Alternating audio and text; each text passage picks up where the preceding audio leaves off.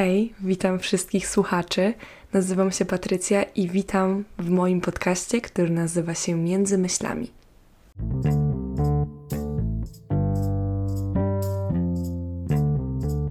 Jest to pierwszy odcinek i mega się stresuję, bo sama nie wierzę, że robię ten podcast w końcu, bo naprawdę już długi, długi czas o tym marzyłam i wreszcie nadszedł ten czas, że mam troszeczkę wolnego czasu i chęci przede wszystkim na to, żeby go prowadzić. E, więc zacznijmy w ogóle od tego, kim ja jestem.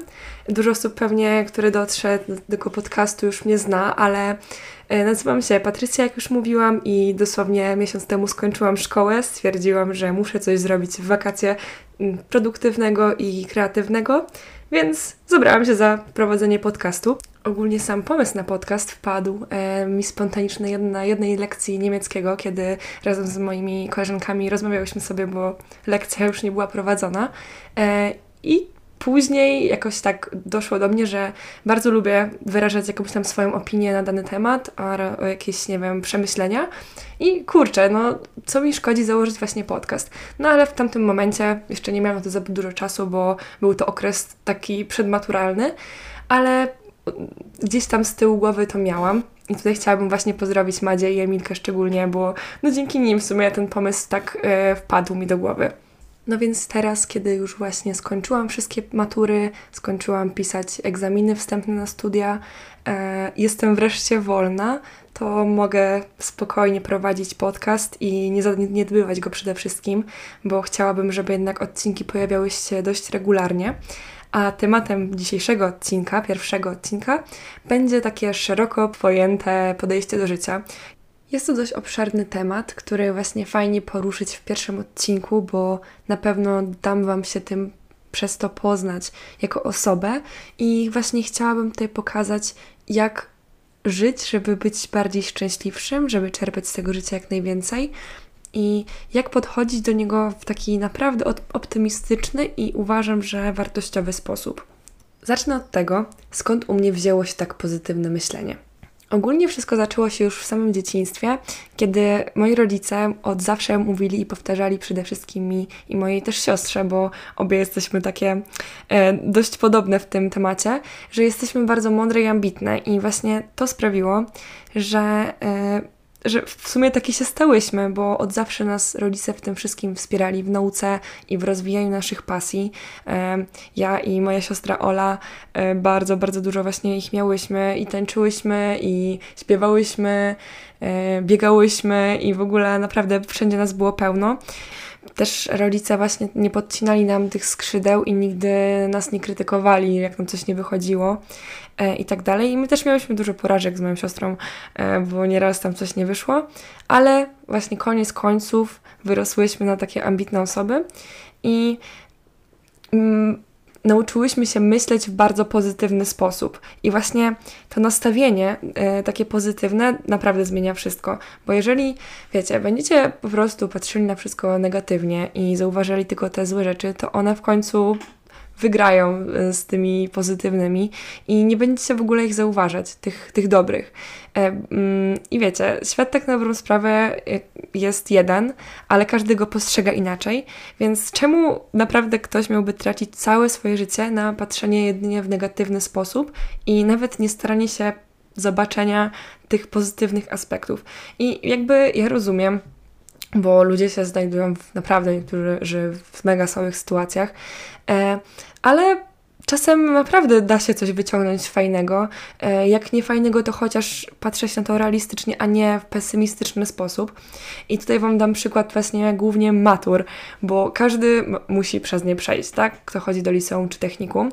I to tak naprawdę od nas zależy, jak my do tego podejdziemy.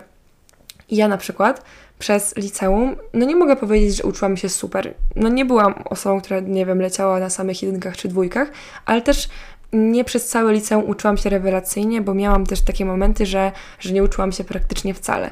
Ale kiedy przyszło do, co do czego, to w maturalnej klasie zasiadłam i powtórzyłam cały materiał czter, czteroletni w jeden rok. I do tych matur podeszłam naprawdę tak, uważam, że fajnie, bo na... Jak inni się bardzo stresowali właśnie kilka dni przed i dosłownie jedyne co robili to zakuwali, to ja ostatniego dnia po prostu odłożyłam wszystko i nie myślałam e, totalnie o tym, co może być, co jeśli trafi się lektura na polskim, której akurat nie powtórzyłam. Ja po prostu byłam dobrej myśli i dosłownie podeszłam do tego, że co będzie, to będzie i już się nic nie zmieni, że trzeba naprawdę podejść do tego tak w taki sposób, że e, rozwali się e, tą maturę, a nie ona nas. No i wiecie co? Tak właśnie było, bo dzięki takiemu podejściu uniknęłam wielkiego stresu, jaki niektórzy mieli, bo bardzo dużo było osób u mnie w szkole, które nawet e, właśnie jeszcze z rana siedzieli i powtarzali coś tam, jakieś e, nie wiem, tutaj przykład głównie polskiego, no bo to był jednak pierwszy, e, pierwsza matura, najbardziej stresująca. Powtarzali jeszcze, wiecie, te wszystkie opracowania, a ja po prostu przyszłam do tej szkoły tak z dobrym nastawieniem, wyspana, no bo dzień wcześniej się nie stresowałam, więc też normalnie spałam. I napisałam to, uważam, że fajnie. Jeszcze nie mam wyników, ale myślę, że napisałam to nawet lepiej niż myślałam, że napiszę na przykład tak rok temu, bo z polskiego nigdy nie byłam jakaś rewelacyjna. Ale właśnie to takie pozytywne, naprawdę fajne podejście mnie uratowało przed tym całym stresem. I tak było później już na każdej możliwej maturze. Jedyna matura, której się naprawdę stresowałam, to była matma, matma rozszerzona bo, bo jednak w niej poświęciłam tak najwięcej, najwięcej czasu i bardzo, bardzo byłoby mi szkoda, gdybym ją zwaliła i wtedy tak, no jednak doszedł do mnie ten duży stres i starałam się sama tak przypomnieć sobie, jak do tego podejść, jak podchodziłam na polskim. I no było ciężko, ale faktycznie jednak tak na sam koniec końców podeszłam do tego, że, że kurczę, siedziałam cały rok z tą matmą rozszerzoną i że no muszę ją napisać dobrze, więc ostatecznie napisałam to, dałam z siebie wszystko, teraz czekamy na wyniki, oby było ok. Przykład matur jest tylko jednym z wielu przykładów, jakie mogłabym tutaj Wam podać, ale użyłam go dlatego, że jest dla mnie w tym momencie najbardziej aktualny i uważam, że dobrze obrazuje właśnie to takie radzenie sobie z, ze stresującymi sytuacjami i to, jak ważne właśnie jest wtedy takie optymistyczne podejście i myślenie. Warto również jest skupić się na sobie i na swoich potrzebach, E, wiecie, każdy chce zawsze pomóc wszystkim i zamiast sobie. I jest to oczywiście normalne, naturalne i warto pomagać ludziom. Jednak wiecie, na sam koniec dnia to nasze dobro i nasze samopoczucie jest najważniejsze. I pamiętajmy o tym, żeby właśnie skupiać się jednak na sobie, na swoich potrzebach i dopóki nie wyleczymy samych siebie, to nie starajmy się pomagać innym, bo można tylko zaszkodzić. I w takim właśnie skupieniu na sobie bardzo pomocne jest spędzanie czasu samemu. To jak dużo można wyciągnąć właśnie z takich swoich przemyśleń, siedząc samemu i tylko myśląc, jest niesamowite. Polecam każdemu i naprawdę e, warto polubić swoją własną atmosferę i swoją własną obecność i nie zamykać się właśnie na to. Ja też właśnie takim sposobem wychodzę bardzo ze strefy komfortu, poprzez na przykład, nie wiem, chodzenie gdzieś samemu i kiedyś nie wyobrażałam sobie na przykład iść samemu na spacer albo do kawiarni, bo no trochę wstyd, co nie? Do takich rzeczy się chodzi z kimś. Teraz totalnie nie mam z tym problemu i to jest nawet szczerze czasem ciekawsze iść gdzieś samemu i posiedzieć i to jest takie romantyzowanie swojego życia, e, o czym też w ogóle mega polecam. Ja, e, jak zaczął się ten trend na TikToku o tym romantyzowaniu życia, uświadomiłam sobie, że ja tak robiłam w sumie cały czas, że takie małe docenienie jakichś takich czynności codziennych jest naprawdę fajne i może bardzo poprawić nam humor i polecam, naprawdę takie wiecie, czasem raz na jakiś czas zrobić coś fajnego dla siebie i pójść gdzieś, nie wiem, na właśnie na kawiarni, pouczyć się, bo że nauka w kawiarni polecam, jak ktoś się przygotowuje do jakichś egzaminów, matur, albo po prostu chce się uczyć, idźcie sobie do biblioteki albo do kawiarni i pouczcie się tam. To od razu w ogóle samopoczucie i chęć do nauki tak wzrasta. Mega, polecam. Ale właśnie y, z tym skupieniem się na sobie jeszcze jest to ten taki aspekt, że zaczniecie się wtedy tak rozwijać i w oczach innych ludzi staniecie się bardzo interesujący, bo nikt nie jest bardziej atrakcyjny od osoby, która skupia się na sobie i na swoich celach, lubi siebie i szanuje siebie przede wszystkim. Z taką osobą jest o czym porozmawiać, bo ma dużo zainteresowań, wie co powiedzieć zna siebie i jest to naprawdę super. Wrócę jeszcze trochę do tematu o romantyzowaniu życia, który poruszyłam chwilę wcześniej. mianowicie, romantyzowanie życia przede wszystkim polega na tym, że doceniamy małe momenty w codzienności, które wcześniej były przez nas totalnie pomijane. I one sprawiają, że potrafi nam się e, poprawić humor, albo zaczynamy właśnie dostrzegać, że mają one wpływ na nasz nastrój. I właśnie to uczy i pokazuje, że warto z takich małych rzeczy czerpać radość, bo nie zawsze musimy, załóżmy, czekać do jakiegoś wielkiego momentu, żeby osiągnąć to szczęście, co nie? Jakby to jest dość powszechne, że załóżmy, ludzie czekają na jakieś wielkie rzeczy, typu uczniowie czekają na zakończenie roku szkolnego, bo wreszcie wtedy będą szczęśliwi. Ja na przykład też się na tym złapałam, że czekałam, aż wreszcie będę po maturze, bo wtedy wreszcie będę mogła porobić super rzeczy, bo wcześniej nie miałam na to czasu. I właśnie e, wplątujemy się w takie dziwne, taką słabą pułapkę tego, że czekamy na jakiś e, moment w życiu, w którym dopiero wtedy staniemy się szczęśliwi, a zapominamy o tym, że możemy to szczęście właśnie dostrzegać w jakichś takich małych rzeczach, na co dzień, co sprawi właśnie, że będziemy czuć się lepiej.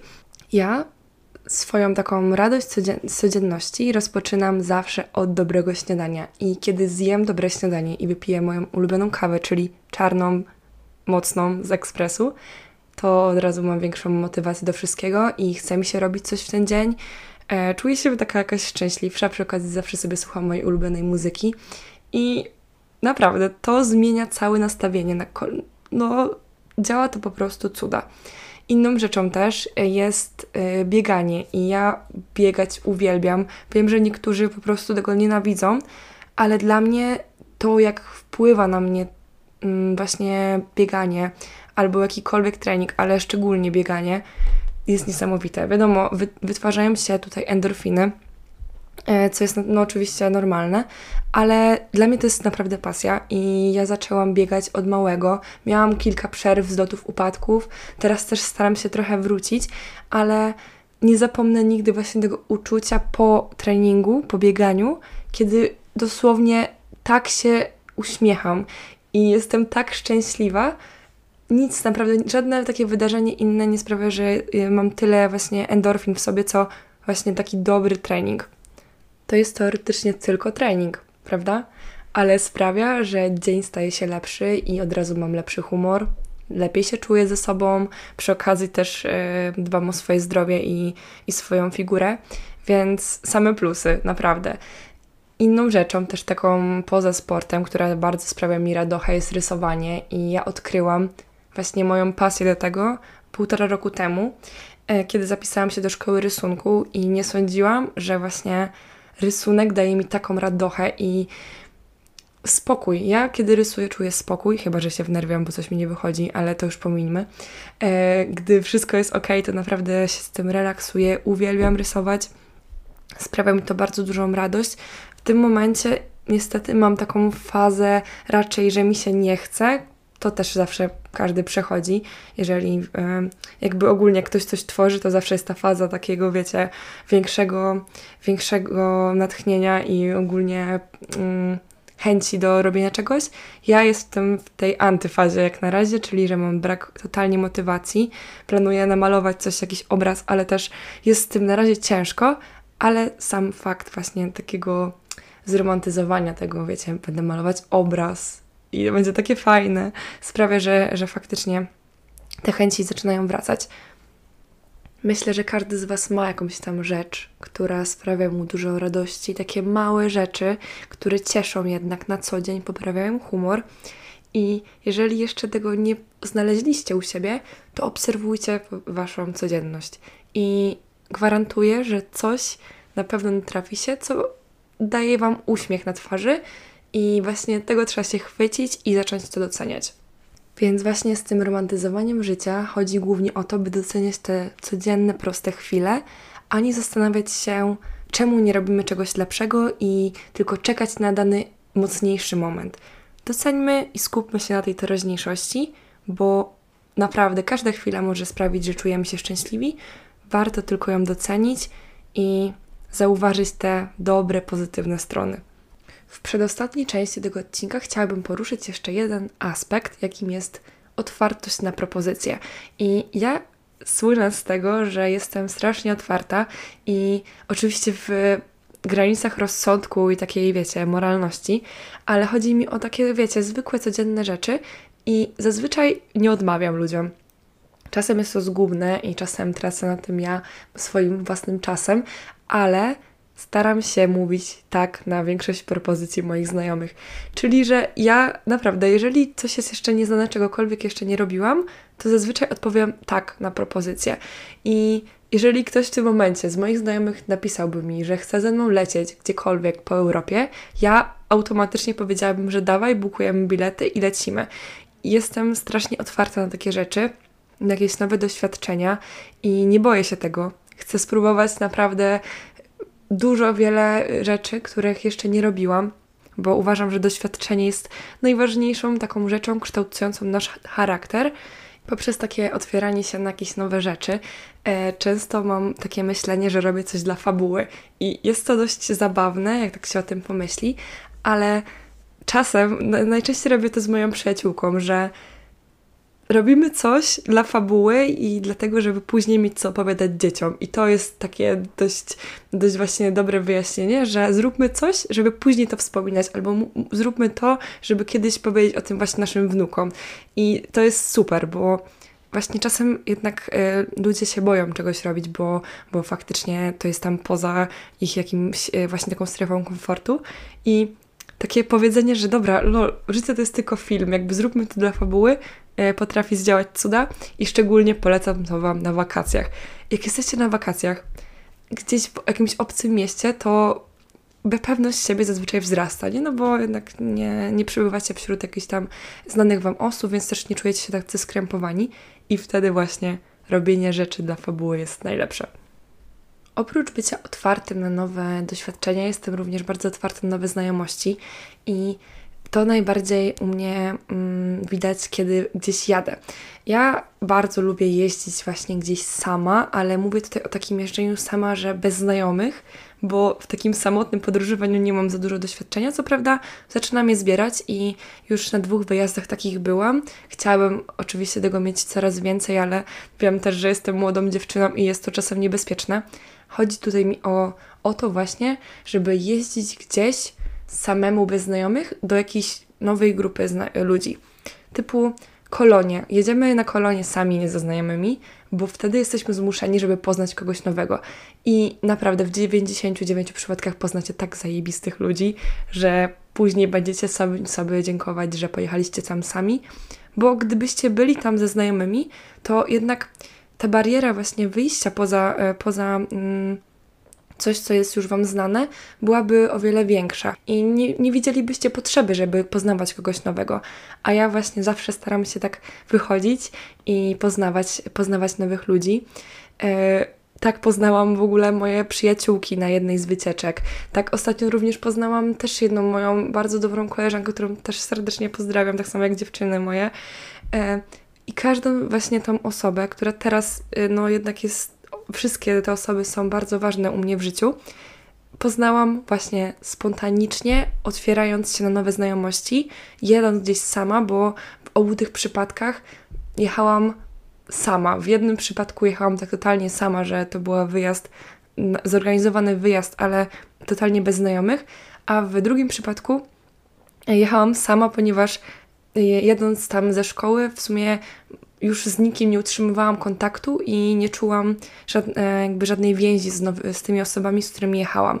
Więc musiałam, wiedziałam, że muszę poznać kogoś tam na miejscu. Dobra, przejdźmy teraz do ostatniej części odcinka i nazwałam ją Tomusizm i to powinizm. Nie wiem, usłyszałam gdzieś takie stwierdzenie i tak mi się spodobało, że musiałam go tutaj użyć.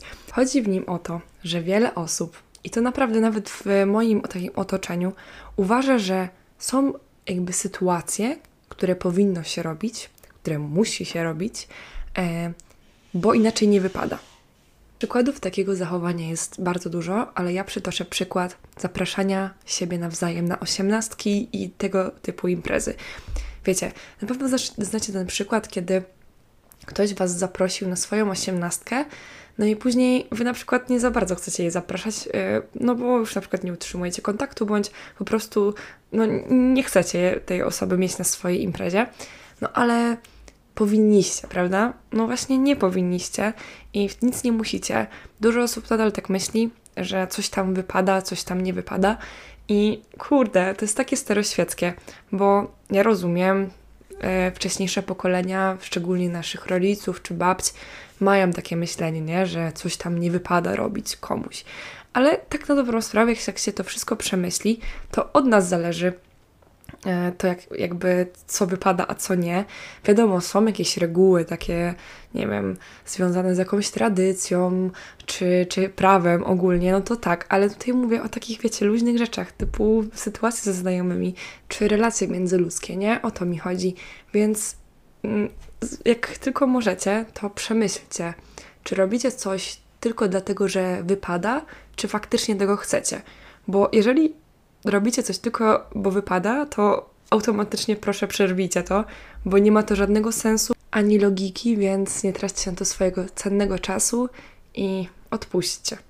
Okej, okay, dobrnęliśmy do końca, znaczy ja dobrnęłam, a wy tego wszystkiego wysłuchaliście i chciałabym Wam naprawdę podziękować za dzisiejsze odsłuchanie tego pierwszego odcinka. E, mam nadzieję, że Wam się podobał i oczywiście jest to mój pierwszy odcinek, ja się mega stresowałam i nie sądziłam, że nagrywanie podcastu jest tak skomplikowane i wcale nie tak proste, jak każdy by sobie myślał. E, ale podoba mi się to i chcę to kontynuować dalej. Dajcie proszę znać, e, co myślicie o tym podcaście na Instagramie moim, bądź, bądź po prostu, nie wiem, na wiadomości na Messengerze, czy tutaj na Spotify, jeżeli jest taka możliwość. I mam również nadzieję, że coś wynieśliście z tego odcinka, że tutaj moje słowa dały Wam też coś do myślenia. I jeżeli mieliście jakieś takie właśnie bardziej pesymistyczne podejście do życia, to coś się zmieniło, coś też e, może Wy przemyśleliście, e, więc też dajcie znać, bo chętnie jakby usłyszę też Wasze przemyślenia. I co? Zapraszam Was na kolejny odcinek. Mam nadzieję, że pojawi się on niebawem. Nie będę mówiła kiedy, bo nie chcę się tutaj obligować, ale wkrótce na pewno. I zachęcam jeszcze raz do zaobserwowania mnie na Spotify i też zaobserwowania na Insta, bo tam też będę wszystko publikować odnośnie nowych odcinków. I co? Do zobaczenia.